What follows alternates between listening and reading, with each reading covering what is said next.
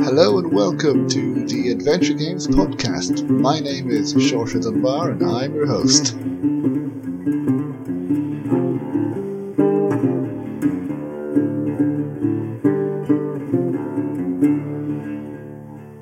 Thank you so much for joining me for episode 77 of the Adventure Games podcast.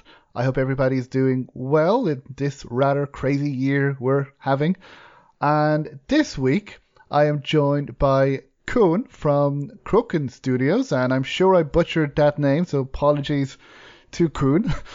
And he is the developer, the lead developer of Deliver Us the Moon.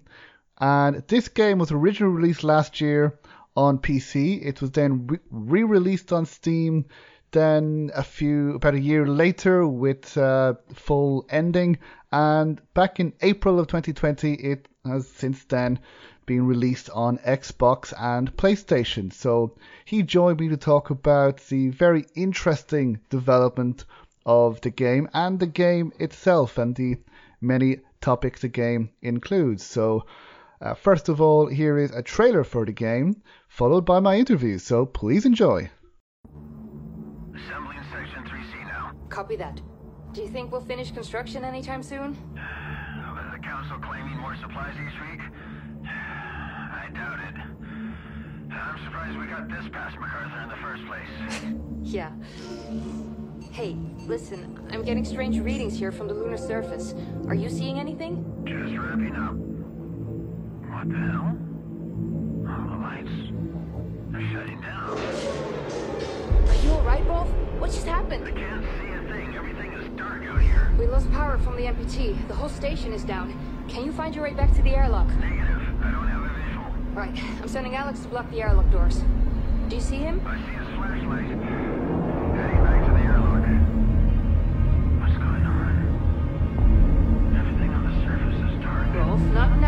What's your ETA? Make it faster. Once the you'll be locked out. The door.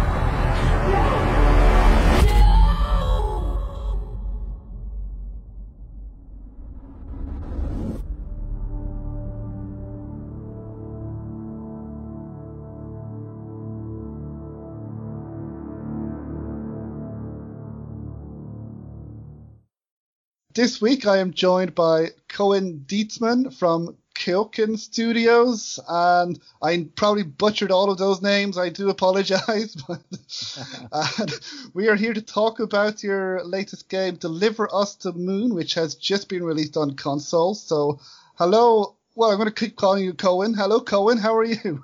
Hi. hey, thank you for having me on uh, on the podcast, man.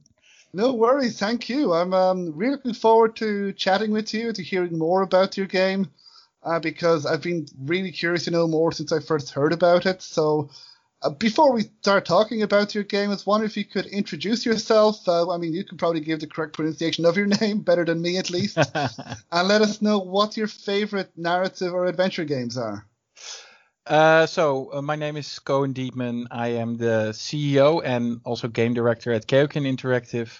Um, and we, of course, released recently uh, Deliver Us the Moon, uh, especially on console. And um, my favorite adventure games, um, I would say uh, the one that I really waited on uh, for like months, like I counted the days, was um, I started very early in gaming. Like uh, I played even the first Wolfensteins and stuff, but I have to say Assassin's Creed, the franchise, kind of gripped me in a way where how they kind of used the history and molded it into this kind of science science fiction type of I don't know. It was for me it was memorable, like the first steps into that game. Uh, so I would say the Assassin's Creed franchise, especially the first, uh, is something that comes to mind immediately if it comes to adventure games. Uh, the first one, yeah, because I, I mean, a lot of people say that the second one would probably be, but um, no, the fir- I haven't played any of them, by the way. So, um, but what was it about the first one that you particularly liked?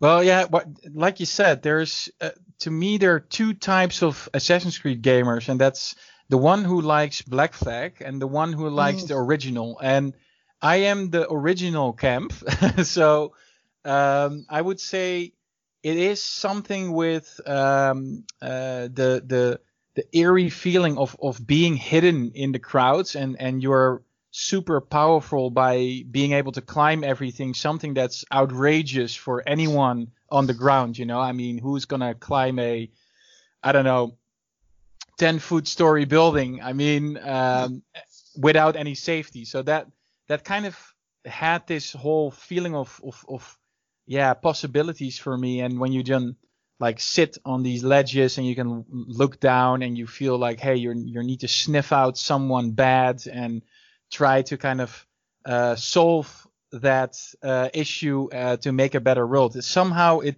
it just resonated with me. So um, that's why I started to play uh, Assassin's Creed 1 um, that I would say widely is seen as more like a tech demo of what eventually evolved from it but to me it still was like if you already walking the streets or sitting on those towers was already sometimes enough to uh, to get the whole experience and the believability of that world Right, yes, and, and good thing they have the haystacks to. Uh, Yeah, yeah, fall, yeah. But I, I wouldn't recommend trying that at home, just no in case. but yeah, no, you're you are right. It's, it was a fascinating concept, and as as you mentioned, just to be able to the time period I love as well myself, and just to be able to go at uh, the mixture of science and history as well, and the to just you know be hidden in plain sight in the crowds as well. It's uh, it's a fascinating concept, and Yep. it's um, yeah. There's been a there's been a lot of, of those games re- recently, and Yeah. um and, and have you seen the movie as well? With Michael I did- Fassbender. yeah I did um, yeah what happens in movies is always that they of course take it their own way and Mm. um, I'm not really I don't know I wasn't really sold entirely um, it's yeah I—I did like that it was produced this highly like especially with Michael Fassbender Mm, um, meaning it wasn't uh, being taken as a joke, you know, like it's like we're seriously gonna try this. Um, it was okay, I, I, I say, I think. Yeah, I think their intentions were good. That they Yeah. tried. That it wasn't like a, a Uwe Boll movie. Oh, yeah. Just that it was going to be a really bad movie. I mean, it's it's it's unfortunately, I think as you mentioned, there were issues with the film, but I think their intentions were good, and you can give. But I think with something like Assassin's Creed, there's so much in it. You know, there's so much story and just you know, and I think you lose as well with um, the the, the mechanics as well, which I think Yeah. is an issue with a lot of uh, movie adaptations of games. But um, no, but we'll, we'll see. No, as, you- as you say, you know, it is a, it is a fascinating you know concept, and they have books as well, which I have read. I still I've not played the game, but just seen the playthroughs because the, the games are so huge, and I don't know when I'll get the time to play them. But Yeah, um, but no, they're they're definitely you know you know really really interesting. And yeah, I I, I always look forward to when they're you know going to announce a, a new one. But I'm always more interested in the historical yeah. part than in the modern era. Like I, I don't really care about the modern area. Like with um, I don't, I don't know what your opinion is before we move on to your game. Now, well, um, with the Assassin's Creed series, it's uh, it's a very interesting uh, road because they uh, literally just announced, I think it was two days ago, uh, their newest take into the series, and it's called Valhalla. It's it's about a uh, Nordic uh, part. It's you're you're literally playing a Viking, and the problem is, you know, what I always found fascinating about these games is especially also in the second part of Assassin's Creed there's like a trailer where you see like the regular day life in Renaissance uh, people are going to a ball and at some point someone gets just murdered out of the blue and you see the assassin hidden behind him and suddenly he runs off and the whole mystery behind it is so strong. That's that's the whole reason I was playing uh, um, Assassin's Creed. And the the fact that they now so vividly show the assassin or who you are uh, and that's in the newest trailer they there's like a moment where you see like a a, a, a hidden kind of mass mass and, and hooded figure under a tree in the newest one and I was like yes that's the one I want to be who is that and then suddenly this Viking snaps out his hidden blade, and I'm like, oh no, so that's the assassin. And I was like, no, I I want to go back to that mystery part. You know, who is the assassin? I want to know more about that, but not reveal him so early. And that kind of like did not do it anymore for me in the series. So although I, I really love their their whole take and how it looks and but the fact that the assassin is so clear now, like oh it's this this bearded guy and I yeah I'm like I don't want to play a new For Honor in that sense. I want to play Assassin's Creed. right. well, they, I mean, maybe Ubisoft will come to you guys. you never know. um, I mean, I'd be very, very curious. It's uh, be, uh, to see, but yeah, I didn't know that it was officially announced. I have to check it out. It's uh, you know, I think they just made a choice like which which camp is the one we really go for, and mm. m- really a lot of people loved Black Flag, and uh, it was more of a pirate, and it was very mm. clear who you were.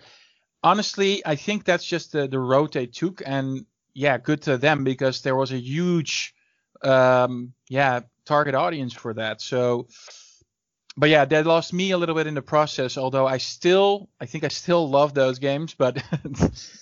I don't know. Well, I, I just want to be that mysterious person. I think. Yes. No, absolutely. I mean, as someone who's never played the games but who's watched them, I would agree that there was something about the earlier games, yeah, with you know, with the mystery behind it. Because I think the trailers of the earlier games were absolutely fantastic. When yeah, uh, you see everyone, you know, around a table. I think for Assassin's Creed 2, and then someone goes around killing them, and you don't yeah. know who it is. So I think uh, the one of the best they ever done uh, that is is I think you can do a better trailer than that. Is the Flying Eagle in mm. Assassin's Creed Unity? Uh, that's the I think the fifth installment even, but that's the one in Paris. And yes. that whole trailer, like where the song is hitting you and where it just the piano is is is hitting without the the battle sounds, it's absolutely phenomenal. That's for me Assassin's Creed. But yeah, but they're just very good at trailers.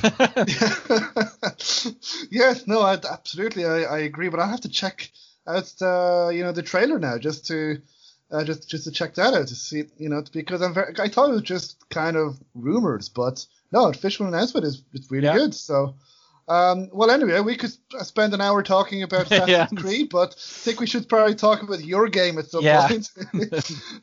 so, first of all, you said that you you started early in game development. When did you uh, start, and what made you want to work in game development then?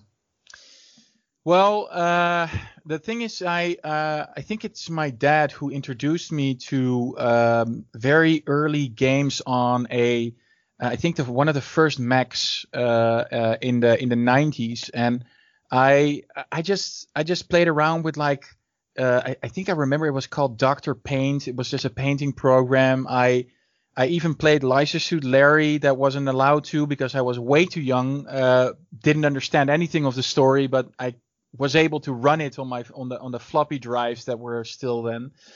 Um, There's a story to it. apparently, uh, something. Okay. But but the the fact that it um, I kind of was raised a little bit with the freedom to do games. So of course the early Tomb Raiders um, and uh, Doom, everything I just tried and played. And it's it's literally my dad currently says, well, it was mainly because you seemed to um, uh, be able to run those things without me knowing how you did it. And uh, I was like, really? And to me, it made it's common sense that you just started stuff up on a computer. Uh, I wasn't necessarily a programmer, uh, but I really loved to play those games. And eventually, this turned into a um, esports career. It's it's actually funny. I played a lot of Soldier of Fortune 2, uh, more like a that was the time uh, where Counter Strike was very popular, but I took the, the, the yeah the game with the the smaller community in that sense. But uh, I wanted to be the number one in or create a clan and try to get to the number one spot in the international rankings. That was back then uh, on ClanBase. That's like an old, yeah, yeah, relic from before everything what we have right now, like ESL and all the, in, the internal contests and, and rankings. But um, and and I eventually four years later, it, I I made that happen. So I made uh, capture the flag five on five. I was number one, and I all did that under the name uh, Kaioken. And um, I from that point when and that was around I, I played that from 13th to 18th I think I I wanted to of course do something uh, with this industry still so I started to look around I, I just had a job after high school but eventually I found this whole way of, of getting into the industry other than being a gamer or being an esports uh, player and that resulted in doing a um, a study that was uh, kind of piloting. So the, this was mainly computer science, uh, but they had like a study part where you could uh, have your end uh, or or like kind of division where you you finished your uh, your study called game development. So I thought like, what's the fastest route uh, into this industry and um, after, of course, this was a four four year study, but after two years, I already started to establish some contacts and kind of wanted to work there already, and I was already fed up with school, but um, eventually finished it. So, uh, and I did a lot of projects, and I think I I can thank them for the amount of projects I was able to do and fail uh, or uh, do experience with because after that, I immediately started uh, my company actually. Yeah. So this was uh, so you started a company then in 2013. I read yeah. is that around there? Yes. Yeah. Yeah. Correct.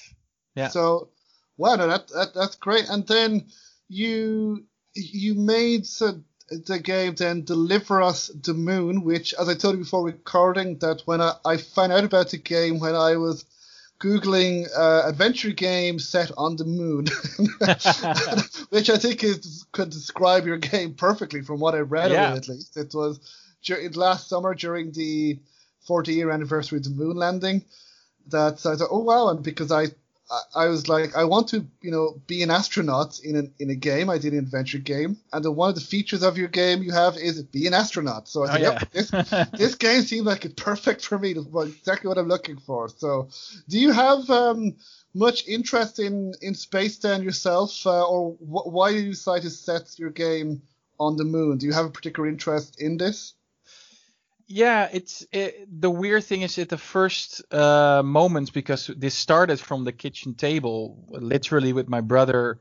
Um, yeah, kind of like stealing my sister's whiteboard, small whiteboard in her room, and thinking about like how do we make a game company. And um, I remember sitting us at the kitchen table thinking about okay, so we have nothing, so where do we start? Well, we start with a concept. And at first, it started with kind of like a horror game concept, and this was nowhere near deliver us the moon yet, uh, but we um, had some friends that worked with us. So we had a good friend who was doing programming, who was willing to help us out. Uh, we had so, an artist that we found uh, that was doing uh, wanting to do an internship, and after I would say a year of, of development on that game, uh, it was called Horrint back then. It's a really strange horror game psychological horror game. I I we made it in an older engine and we saw like not really us debut with this. So at some point I, I we had some people around us and I, I asked the teams like, hey, do we do we really want to continue this or do we want to make something else? And uh, especially we weren't happy with the engine back then. And I said like we saw Unreal Engine 4 came around the corner, like the first principles of that newer engine. And I said, like, hey, is that an engine that actually takes us seriously? And can we do something with this? And my programmers easily said, like, Koen, uh, this is this we should take this uh, route because this seems to be more um, getting what we want. And uh, at that point, uh, we were kind of fed up with the horror game and it wasn't really working out for us. So we said, let's start fresh. Let's take a new concept. And one of my kind of dreams, the same with the, as my brother, is that we do a sci-fi game, a proper sci-fi game, and maybe even more hard sci-fi.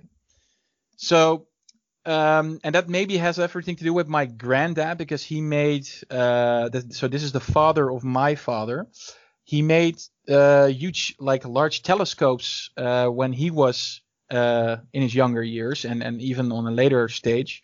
So he even ordered like big mirrors and lenses from the US and made sure that uh, yeah, he crafted his own telescopes, and that's where I first saw the moon up close. So I think um, after we were looking for a concept, my brother pitched the, the, the game Moon Man to me, and he said like we we should make a game about the moon, and I was like, yeah, I I, I agree. So that's how that started. well, great, yeah. It's, um, I mean, I've always been fascinated by the moon myself, and um, recently is I was listening to a podcast called uh, 13 Minutes to the Moon. It was about the 1963 moon landing, and actually it was, I mean, it was interesting anyway, but it's actually way more fascinating than I thought, and way more dangerous than I thought because they very nearly didn't make it, and they very nearly didn't survive. yeah. Yeah. It's and it was you know it was absolutely fascinating and uh, also a colleague of mine he you know he's really big into astronomy as well. He was telling me about the different theories on how the moon formed as well, and uh, again I had no idea.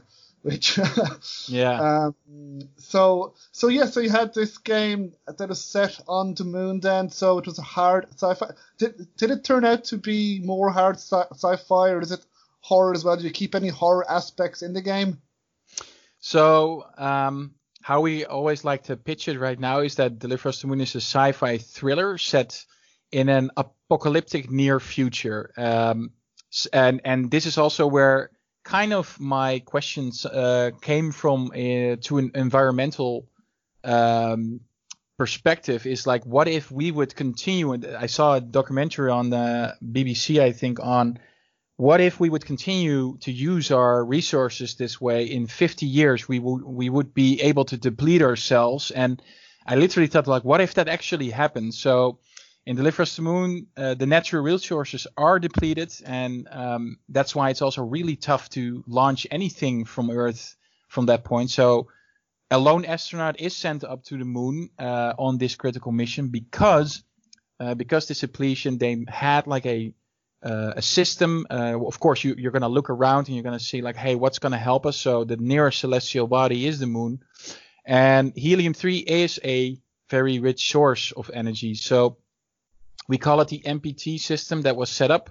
Although in Deliver Us the Moon, you start by noticing that there's a huge blackout and something happened on the moon. So there's no energy coming from there anymore. Uh, and you're, yeah, you, you're going to shoot yourself towards the moon to find out what actually happened there. That sounds safe. yeah. Do it all the time. To shoot myself to the moon yep. with a homemade rocket. That exactly. what could possibly go wrong? No, this is you know speaking of uh, Assassin's Creed, you know this is also a fascinating concept as well. You know, apart from the uh, you know playing on the moon, you have also a, you know, sounds like a really good story around it. And, you know, the environmental aspect as well. And you mentioned that you watched a documentary. Uh, did you do any other research uh, apart from you know look maybe looking out the window or or watching the news about yeah. um, you know, did you do any research about uh, environmental issues? Well, um, we we first saw that uh, it was it was we were trying to get like a message come over. But when you shoehorn it super hard, it's not really uh, doing the the things you want. I want people to think about a situation like that. But um, what we did was uh, because it is more of a realistic nature, we wanted to stick to certain science and um, I would say that, for example, uh, there is a space elevator or a space station in the game that uh, is actually being researched as a maybe more um, I would say clean and and um, a cheap way to travel to space. Uh, and this for uh, they are thinking about this from Earth, uh, but we did it on the moon. So you travel to the moon, and there is a space elevator, and you can go down. Um, also, uh, the the whole system, so microwave power transmission, something that can transfer energy wirelessly is something that was researched by the Japanese. So, uh, and that is possible in that way. So we at some points we stick to reality and to actual science, and sometimes we have to kind of let that go to also craft a enjoyable experience or more like a game. right. yes, I mean, I, I, I mean, I believe in um, you know movies and books do it as well that they kind of invent things as well because even in the, um, the Martian, which was yeah. originally you know the book and in the movie by Ridley Scott that the main character, well Matt Damon in the movie, that yeah. there's a storm on Mars and it keeps him there. And apparently, for, I read after that it's not possible for there to be a storm on Mars because of the atmosphere. And Ridley Scott was asked about that, and he said he actually thought about you know whether to include it or not, you know, remove it. But then they thought, you know what, let's just keep it. This is cool. yeah. And most people won't realize, and you know, also you're if you're so invested in the story, I think people just probably won't care. yeah, I, w- I would say to a certain extent, it's it's um I think I, the curse is if you are sticking to reality, then uh, a lot of questions are raised uh, along with, with, decisions you make, how the game turns out. Uh, we do have a story and a narrative you're traversing um, uh, when you play this game, and um, to us, it was also a, a, a craft like a satisfying science fiction game, and especially with some real world issues, you know, and and themes in there. Um, conspiracy, you know, and and and and uh, you know we all trust, for example, our governments, but what if they they aren't to be trusted? And there's a lot in Deliver Us the Moon that kind of um, yeah tells a story about that, and and just pictures a perspective like what if something like this happened? Is this something to keep in mind, you know? And and I think that crafted a kind of a thrilling adventure. Yeah, certainly got good reviews anyway. That's um, it you know it, it looks very authentic. And speaking of conspiracy, so does that mean that this game was directed by Stanley Kubrick, which is just on a studio backlot that that's the moon that he doesn't go to the moon at all? That's it's, wow. It's, it's funny because we uh, there we have made a lot of jokes about my uh, name, like calling it Stanley Kubrick Cohen brick, but it's uh, yeah, it, it it has some resemblance. There's even a really funny Easter egg uh, in the game about Stanley Kubrick, but I'm not gonna spoil it because it's really funny. It's uh, I it's when you see it, you're like, oh, okay, yeah, I get it. yeah. Oh, I'll have to check it out. Maybe a camera left over or a mic. We boom. left it on the moon. We left it on the moon. or maybe he went to the moon. That, that actually wouldn't make any. Well, not that conspiracy theories make sense anyway, but yeah. a lot of them, but probably makes just about as much sense as you know these conspiracy theories. Um, yeah. But then, um, you know, talking about well the research that that you did, and did so it, says as well that you you have to suit up with space age tech. So, is this um? Did you do any research on tech on this technology? Did you? Uh, I don't know. If, did you work with NASA at all? Are they aware of this game at all, or did you have to maybe invent some things because this is a science fiction game? Uh, we we yeah we have found uh, or we tried many ways to come in contact with them uh, maybe the most interesting part is that um, in the um, marketing part of the game and the early uh, early days of Deliver Us the Moon, I remember like getting all my money together and uh, getting us a booth at Gamescom in Germany and. Um, for that, because we, you know, we are we are a small company, we had like a small booth. But when I was thinking about making the booth larger, or at least trying to come up with innovative ideas how to do that or how to kind of um, yeah uh, jump in the picture of people's eye was that I uh, thought like we need to wear spacesuits and what happened is that in the Netherlands, uh, you know, they, they we, we, could of course try to get an astronaut suit, but it, they always uh, wear these blue spacesuits before they go onto a mission like this, and and even in the ISS. So when I thought about the Netherlands, we have like these farmers. They actually wear the same suits, but without the patches. So I said, like, why not just order a couple of suits at a farmer and get some patches made, stick them up, and at some point it just looks like if we are wearing a spacesuit from NASA or ESA. And the fa- funny fact is that when I was walking around on Gamescom, I was actually approached by an ESA na- astronaut and said like, "Hey, you're wearing actually our suit," and I'm like, "No." I'm actually Wow. wearing a farmer suit, but and that and and in in some way we we established some contact with them and uh but and and we did find some um yeah attention to to detail in in in asking them some questions about some things but um in in in general I think we crafted more a story rather than a real astronaut simulator Right. Um, oh no, but that that's, that's great. At least um, you know the the suits from the Netherlands farmers look very authentic, like astronauts. So that, Yeah. I, I love I love this image of farmers in the Netherlands looking like astronauts. Yeah, I I can I can even make it crazier because uh, we had a very successful Kickstarter campaign in 2016, um, and the the fun fact was is that we offered also this suit, of course with the patches in there, and I remember that we ha- actually had to order around a hundred of those uh, suits, and the farmer who we ordered them, he said like. What are you doing? What is what operations are you running? How many farmers are you actually having? we said like, well, they're actually astronaut suits, and he was like, oh wow, that's that's strange, but it was super funny. So um, yeah, eventually this guy ended up selling a lot of suits to us, but not for farmers, but more for cosplay in that sense.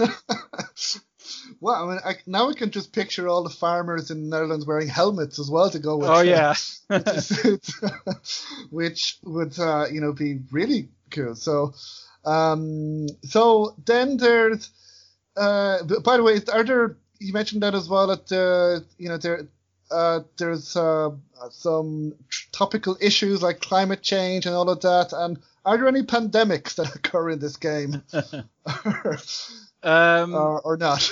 I would say uh, because uh, global warming in this case, the the planet heated, so there's like the the um, around the equator there is it's really tough to live there. So there's a lot of uh, dust storms and, and stuff happening.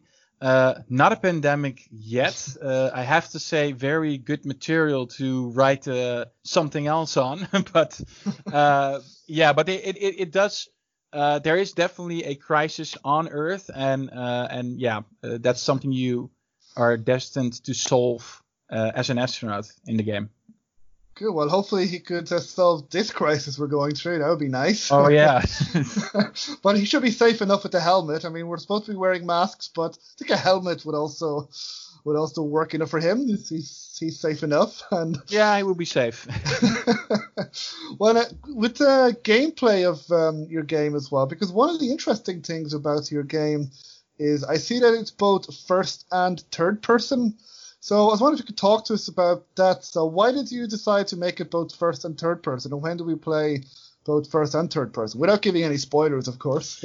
Yeah. Um, it's a um, it was this this is an, an a tough choice back then because we were I really love when you play a game to see the character and and and making sure that if you would play an astronaut that you could see the astronaut.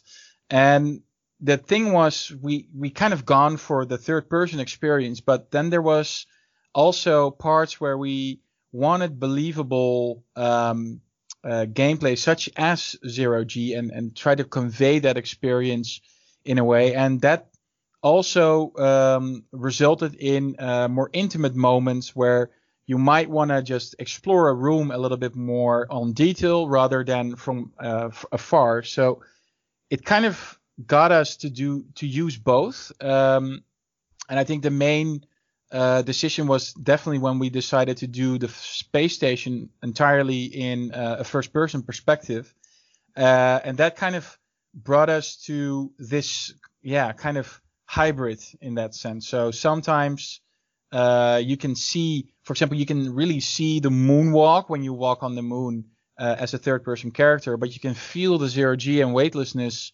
in first person in a space station right. Yeah. I imagine it helps with the atmosphere as well, as you mentioned. Yeah. That yeah you can also, as you mentioned, to see the astronaut. That you are the astronaut, but then you can see the astronaut as well, and how you know, yeah he's suited up and everything, and um, and yeah, and, and then uh, with I see as well that there is one of uh, it's just a you have one companion I believe uh, in the game. It's, is it Ace A S E? Yeah, Um, yeah. what, what can you tell us about this companion of yours to make sure it's not too lonely? Uh, well, we of course we took a lot of inspiration from movies like uh, Duncan Jones' Moon or Mhm. 2001 and um, Interstellar, and uh, all of those movies kind of have this companion next to you. And in most of those movies, it's actually a speaking one and is rather abstract himself. So HAL 9000 or um, uh, GERTY in Moon. Uh, but uh, I kind of, of course, that's that's kind of a huge uh, step, especially when we started the game. We weren't necessarily thinking of voice acting yet. Uh, that really evolved as much as the ambition for more in this game evolved. Uh, but that resulted in a, a kind of like a trapped AI that might be smarter than he actually looks, but he's not able to like express himself as much as he can right now. So he only has his wings and flaps to kind of make you understand what he means.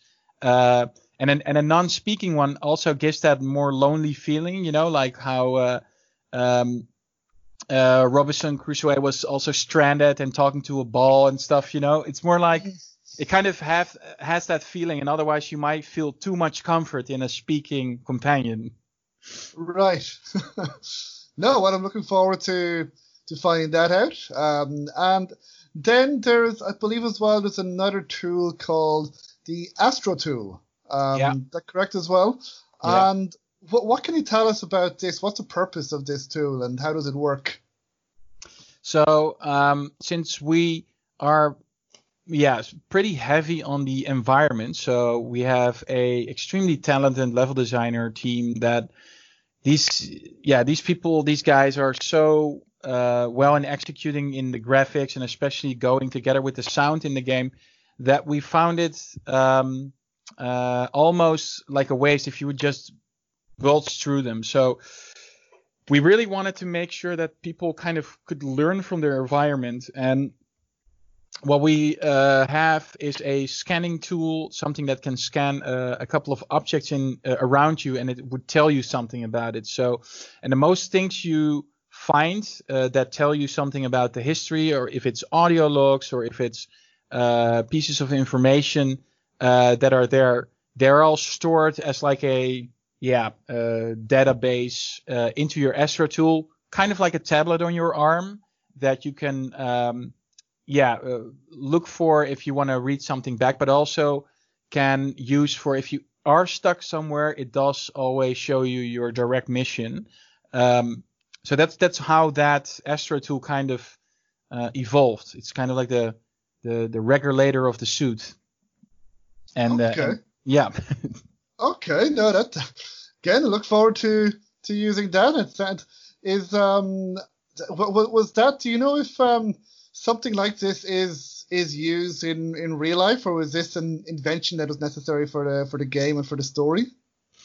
Um, funny part is that when I saw some futuristic uh, astronaut suit designs for, for example, the the Mars con- colonization uh, by SpaceX and, and and and NASA, I saw that they are actually wearing some type of astro tools on their wrist. So it made me laugh that I I didn't necessarily invent that, but it's more like we were thinking along the same lines. So um, what I what I can see happen is that if you you know your your phone in your pocket right now can tell you a lot about your environment already. Let's say if you have a suit and you are on a uh, deserted place, something that's very alien or unknown for, to you, it can tell you a lot. So if that's like close to you on your wrist, for example, and it's included and it tells you about your oxygen and it tells you about everything about your spacesuit. Honestly, they astronauts even call spacesuits kind of mini spaceships themselves. Uh, that made yeah a lot of sense to me. Yeah, def- definitely. I mean, I imagine it. Uh, you know, as you mentioned, other people in other futuristic movies had the same idea, so definitely Yeah. seems logical. Yeah. And then speaking, you mentioned the sound as well. Um, you mentioned on the Steam page that this the the soundtrack is inspired by you know sci-fi movies in in cinemas. Um, so what what can you tell us about uh, the music? How did you go about composing the music? Uh, so did, who well first of all who was the composer and how did you go about composing it? Yeah. Uh, the whole soundtrack, and it's I think it's already consisting out of 70 track album right now.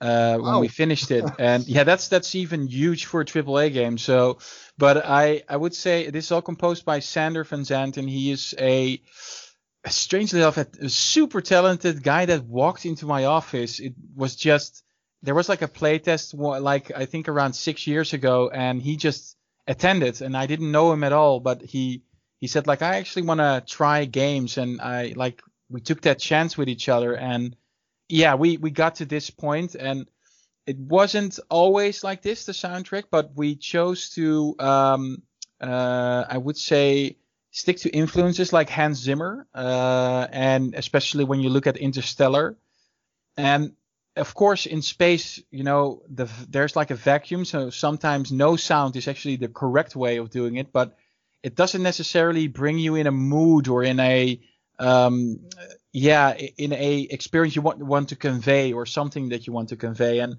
sander really did a great job after uh kind of hitting the spot with what does deliver us the moon sound like because he also did all the sound effects in the game uh besides the composing. Um yeah, it it it it kind of resonated. So it's always like an ambient that's in the background, but it does drive you in a way, or yeah, makes uh, yeah characterizes the game on itself. I would say. Oh, nice. So, as you know, Atmos, uh, Hans Zimmer is a very good choice, I think. It's, or Hans Zimmer uh, type because I think especially for you know he he did the soundtrack for Interstellar you mentioned as well. Yeah. I believe did he? Yes. So no, again from what I've heard of it, and 70 tr- tracks as well is pretty amazing. It's um, Yeah. So. Um, yeah, look forward to, to hearing. Do you plan on releasing the soundtrack separately, or is it available separately? Yeah, it's uh it's available separately, and I think uh, it is going to be. Oh, I see it. Yeah.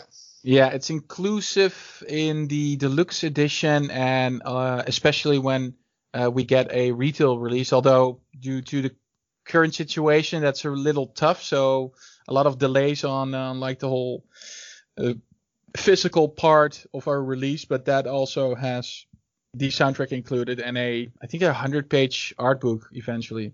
Oh wow, that'd be nice as well. I mean, of course, uh, I think the delays are understandable given Yeah. what's going on now. um, and then with uh, regard to the gameplay, because uh, we spoke a little bit about it, but what sort of situations uh, can we find the, the well the astronaut in? Because I'm guessing it's not always safe up on the moon by himself. Um, so what what type of situations can we find him in? I uh, this is something uh, the game designers sometimes got like really um, yeah I would say crazy about in a way like what does he mean? I always said like I, I want a puzzle but I don't want a puzzle. So and and this is something uh, even if my business developer is listening to this he would he would laugh immediately because that's literally what I told the team. I d- didn't want to necessarily feel the puzzles are clear a puzzling way of of, of you know uh, something that doesn't really resonate with a real situation. So i said like it, we should try to stick to situations that are environmental hazards something that can uh, be or, or that overcomes you as an astronaut maybe because there aren't other astronauts to help you out or if something like broke down or it wasn't maintained the right way and I wouldn't say that every puzzle is like this, but there's we definitely took this in mind. So you're gonna experience, I would say, light puzzling uh, in ways where you just need to toy around, for example, with life support. And if you turn it uh, turn it down or turn it off, then of course you have to take care of your oxygen at that moment. But it also all works with those environmental hazard situations. Okay, well, I'm looking forward to finding out them as well. And is it possible to die in this game? Because I, again, I imagine probably. I- Yes, yes, definitely. um, okay, and now a game like this, I am, you know, imagine it would have to look good, look realistic, and thankfully it seems like it does, at least from trailers I've seen and screenshots. So, what can you tell us about how you constructed the look of the game and the engine that you use? I believe you used is it Unreal Engine? Yeah. Uh, says yes. So, how did you go about designing the graphics then? Well, um, it's uh, I think it's a choice that is based on um, I, I really enjoy large experiences that you kind of play on your huge screen and and kind of forget your surroundings uh, even without putting on uh, a VR goggles. But uh, that something uh, after my esports time that uh, kind of resonated with me. So I played uh, a lot of story-driven games back then, like Mass Effect, the Bioshock series, and uh, I was always kind of, um, yeah, I really love good graphics in a way. And of course, we can say like, yeah, there's a lot of pixel games that have good graphics because they create a good pixel uh, type of game or a pixel visual. But to me, realism has some way of manifesting, and I wanted to make sure that the game looks just really good as as, as much as I can. So, and the Unreal Engine 4 is just amazing at it. It's uh, we we could because of the engine we could focus a lot more also on uh, making a, a story correct or making our game systems work rather than working really hard to make the game stand out in this visual uh, novelty in that sense. So um, one of the, the reasons that we also included RTX or uh, worked together with NVIDIA in the end is because that also catapulted the game into a new level of visual quality. So on PC, you can also now play the game with um, ray traced uh, shadows and ray traced reflections and translucency that literally just makes it realistic. So it's realistic rendering rather than we have to fake it. Mm. Yeah. Okay. Yeah. Again, it um it it looks incredible as well. That you know, thankfully so with a game like this, as you mentioned, going for realism as well. And Yeah. you, met, you mentioned just there how it looks with you know translucent on PCs, but we mentioned at the top of the interview that it has just been launched on consoles. Yeah. Um, were there any? Uh, well, first of all, how did it come about that you were able to port the game to consoles, and were there any challenges or anything that you had to think about before porting to consoles that maybe you didn't realize when you did, or? Yeah, I, I have to say um, the whole development of this game from like the kitchen table to now has been, I would say, like a rocky road. So you have to think like uh, we actually had to search for a office space, uh, like even before we even started on showcasing this game to into the public. So uh, when we had that, we had like a small, like I think a state contribution that was kind of keeping us alive as a small three to four man team. And what is, um, I would say, what I'm really proud of is that um, throughout this whole development period, we eventually decided to do uh, a Kickstarter, uh, something that brought uh, crowdfunding, brought us to get I would say it was around 100,000 euros, something that was crazy for us as a developer back then. So we could invest a little more in hardware, invest a little more in um, people, but also in traveling because I knew that if I wanted to raise the stakes on the game, if I want to uh, have this um, spotlight between the bigger games and try to maybe even come close to AAA, that was my kind of also goal like how can we blur this line you know? Is there a way that people are going to be uh, saying like is this still a triple a game or is this a indie? You know? And i that that whole road brought us eventually to e3 microsoft really helped us out being showcased there. Finding a publisher back then who decided to invest a lot more into the game um, we rose the team eventually to 10 to 15 to 21 people at some point that worked on the title. And uh, even and that was a really tough time is when we uh, when the publisher and us decided like the you know they had a lot of uh, issues on their own in their in their company, and eventually we decided to part ways. Uh, had to say goodbye to a lot of people in the studio again. We're back to around 10 to 12 size people. And that's where we were on our own again. And that's where we also had a game that was not entirely finished. So most people that see um, two kind of uh, versions on the internet or people that talk about it is like a Fortuna version. That's the version that we released ourselves back in 2018 without a, I would say, solid ending. And with that, we also saw that there's a huge amount of target audience also playing on console, and they really demanded this. So, with that and with that release, we kind of sought for a new publisher, and we found that in Wired Productions. A, uh, they're based in the, in London, the United Kingdom, and what they they saw with us that this game has a lot more potential than it was back then, and they said like, let's get this to console, let's make sure that we um, uh, get this ending developed fully and make sure that we get it the eyes it deserves. And since then, uh, we uh, yeah, it, we we got to to kind of fully develop the entire potential of the product right now. And yeah, I, I would say uh, I, I do speak about it very uh, happy, but there were times where you're like, what am I doing? You know, but um, it's this this is all part of of like starting up and and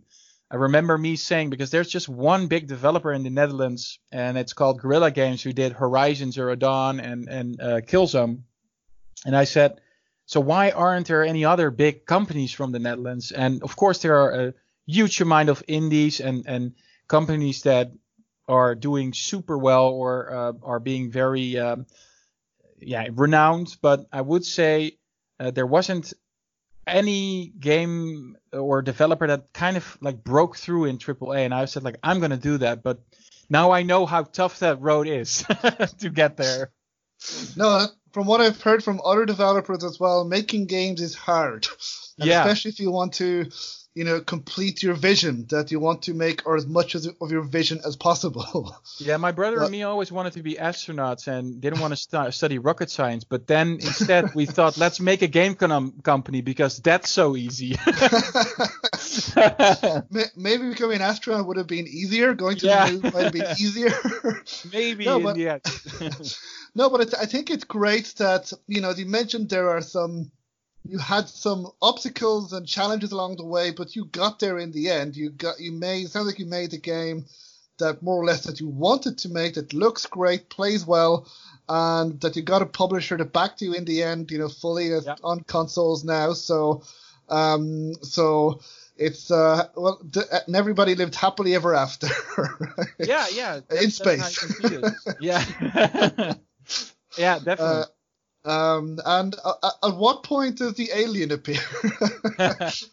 I'm, I'm joking. I, I haven't played the game. I hope that's not a spoiler, but it's.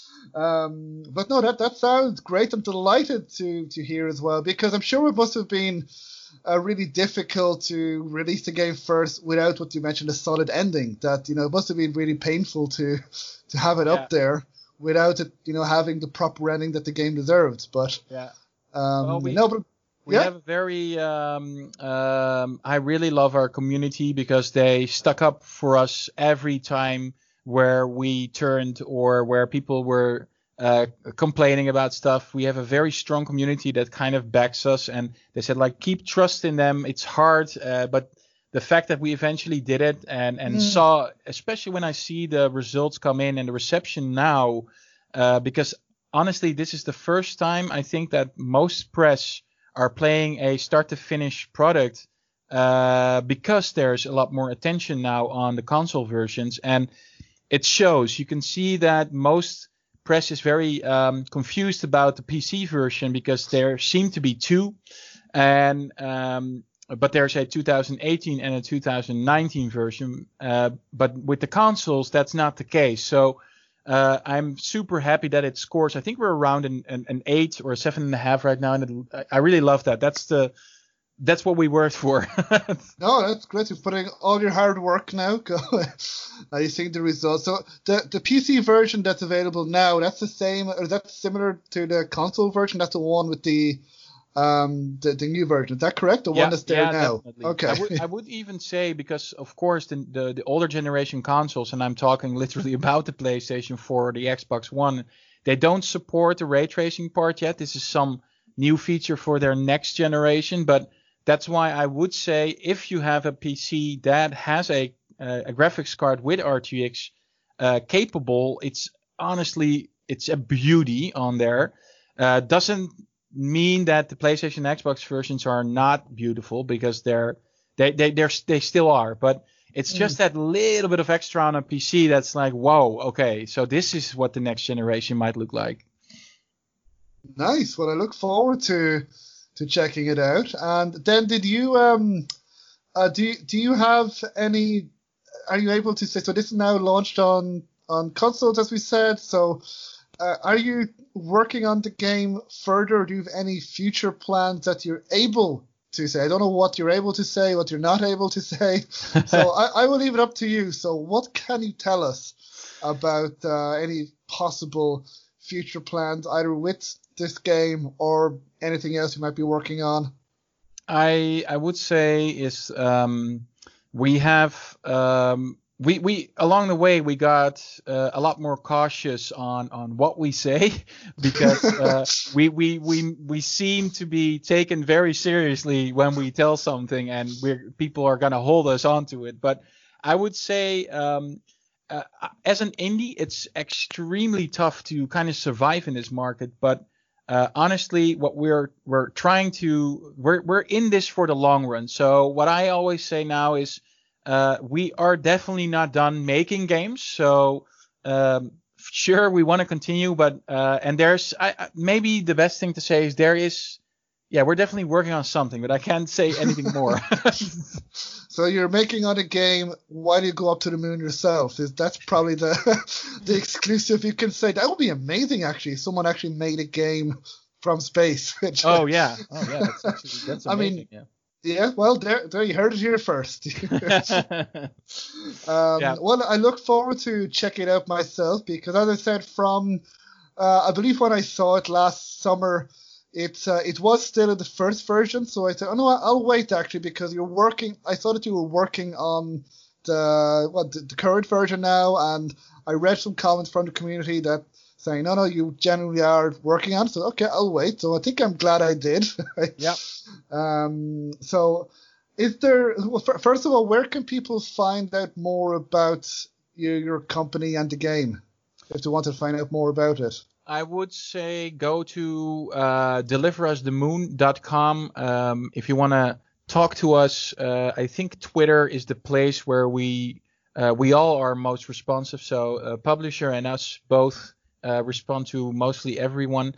Um, occasionally we stream, so on Twitch you can also uh, see us live. And yes, we are live in those blue suits. We even have green screens that we are walking on the moon ourselves. So it's absolutely uh, worth a try to see us make a fool of ourselves. Um, I would say, um, yeah, definitely uh, play it on the platform you love. All of the versions are absolutely great. Um, super proud of the teams. Uh, so, and I hope uh, people enjoy it. And um, yeah, I would say uh, uh, that's it. No, right. Yeah, no, absolutely. It's available on multiple platforms now. And I see on deliversthemoon.com you have also all the places where you can buy yeah, the game, which is a lot of places. So, yeah. you know, no no exclusive place here. Yeah. Um, and actually, I meant to ask at the beginning of the interview as well. Um, how did you co- end up coming up with the title "Deliver Us the Moon"? Because I love that title. It's um, Yeah. I, I do think it is better than Moon Man, if I do say so myself. I think not nothing wrong with that, but this feel, this feels but more it very feels very intriguing. Yeah, it's um uh yeah, I- I remember have Moon Man was really about uh like a an astronaut or someone living on the moon and if, as long as this like progressed and we started to have that environmental message in there, it was like as if as if the solution was there on the moon. So it's kind of cryptic in a way that we say like deliver us the moon means like deliver us that solution there, uh, of course. Um, but it kind of worked. It it it felt the right title, and at some point we just stuck with it. And it was honestly it was very early on in the project that we stuck to it. It was I think in, even in 2015 after a year and we, we started this whole project for a couple of months, we, we already came up with it. yeah. Yeah. Well, as I said, uh, I, I really loved uh, the title. I find it really, really intriguing as well. So I, I look forward to checking out the game. Um, so thank you, Koen. Um, and is there, is there anything else that you'd like to say to people listening or anything at all that, um, you know, I'll let, you know, before we finish? Uh, well, first of all, thank you for having me. I enjoyed it, and um, happy to yeah. hear. and I'm not sure um, what the people are uh, that listen to you, but it's I, I, maybe have one for both. It's like if you're a gamer and you uh, see these uh, games come up because there's many small devs right now that try to craft something. It's honestly, you know, the consumer is extremely tough on you sometimes, but mm-hmm. they are actually doing anything and like everything they can to make sure that this works out. And uh, usually we're we're like tainted a little bit with the with the um, you know the the big triple A's that might be coming around in like a couple of days with a patch, but sometimes we just have a couple of people and we need a month to get this done. Other than that, I would say if you are a developer, um, never give up because most people in development are here to make enjoyable experiences and to get you in a world that's not the one you're living in today. Especially now, because now you can actually dive into worlds in lockdown. So uh, I would say stay safe, everyone. yeah, I think that's a great way to end on. Yes, no, that the, the community I find is really, really good and really supportive. That at least with the adventure game community, doesn't seem to be you know that hugely competitive. It is, but they also support each other. The developers say, "Look at this great, great game! You know, check out this game," which is great to see. So awesome, yeah. Maybe a little note there is I've seen that our demographic, our target audience, sometimes is a little older than I expected. So what we see oh. is a oh. lot of like 40, 50 year olds that are with their notepad next to their computer and play the game on this. It, it's it's a kind of a, a a nice pace. There's no real like quickness such as you know a Fortnite craziness. It's it's li- literally you can take your time and sometimes they compare this to the old adventure games from back in the day. So I don't know. It's it's it's maybe something I feel that maybe this community would love to hear. you know. That's so it's not an action game, not a fast-paced action Fortnite on the moon. no, it's there. There are actionable moments, there are thrilling moments, but it's I think most people will say like this is actually an exploration game that I can take time to uh, like experience. Cool. Well, I look forward to to checking it checking it out then and to go exploring the moon. It sound, sounds probably safer than going outside on Earth yeah. at the moment. But well, thank you so much, Koen. It's been an absolute pleasure speaking with you. I'm glad to hear you enjoyed it. It wasn't excruciating for you. Um, but yeah, very best of luck with, in the future as well, and I look forward to hearing what you guys do next. All right. Hey, thank you and bye. Uh, thank you. So that was my interview with Koen. I hope you all enjoyed it. And thank you again to Koen for speaking to me. And um, you can get the game, as we mentioned, on PC, you can get it on Xbox and PlayStation. And I have the game in my library and I do intend to play it at some point. And I will then review it for the podcast as soon as I do play it. It's been on my radar for a long time, so I'm looking forward to playing it. And so that's it for this week. Next week, I'll be joined once again, as always, by Thomas and Laura, as we will be reviewing the latest adventure games that we've been playing. So until then, take care, everyone. Goodbye.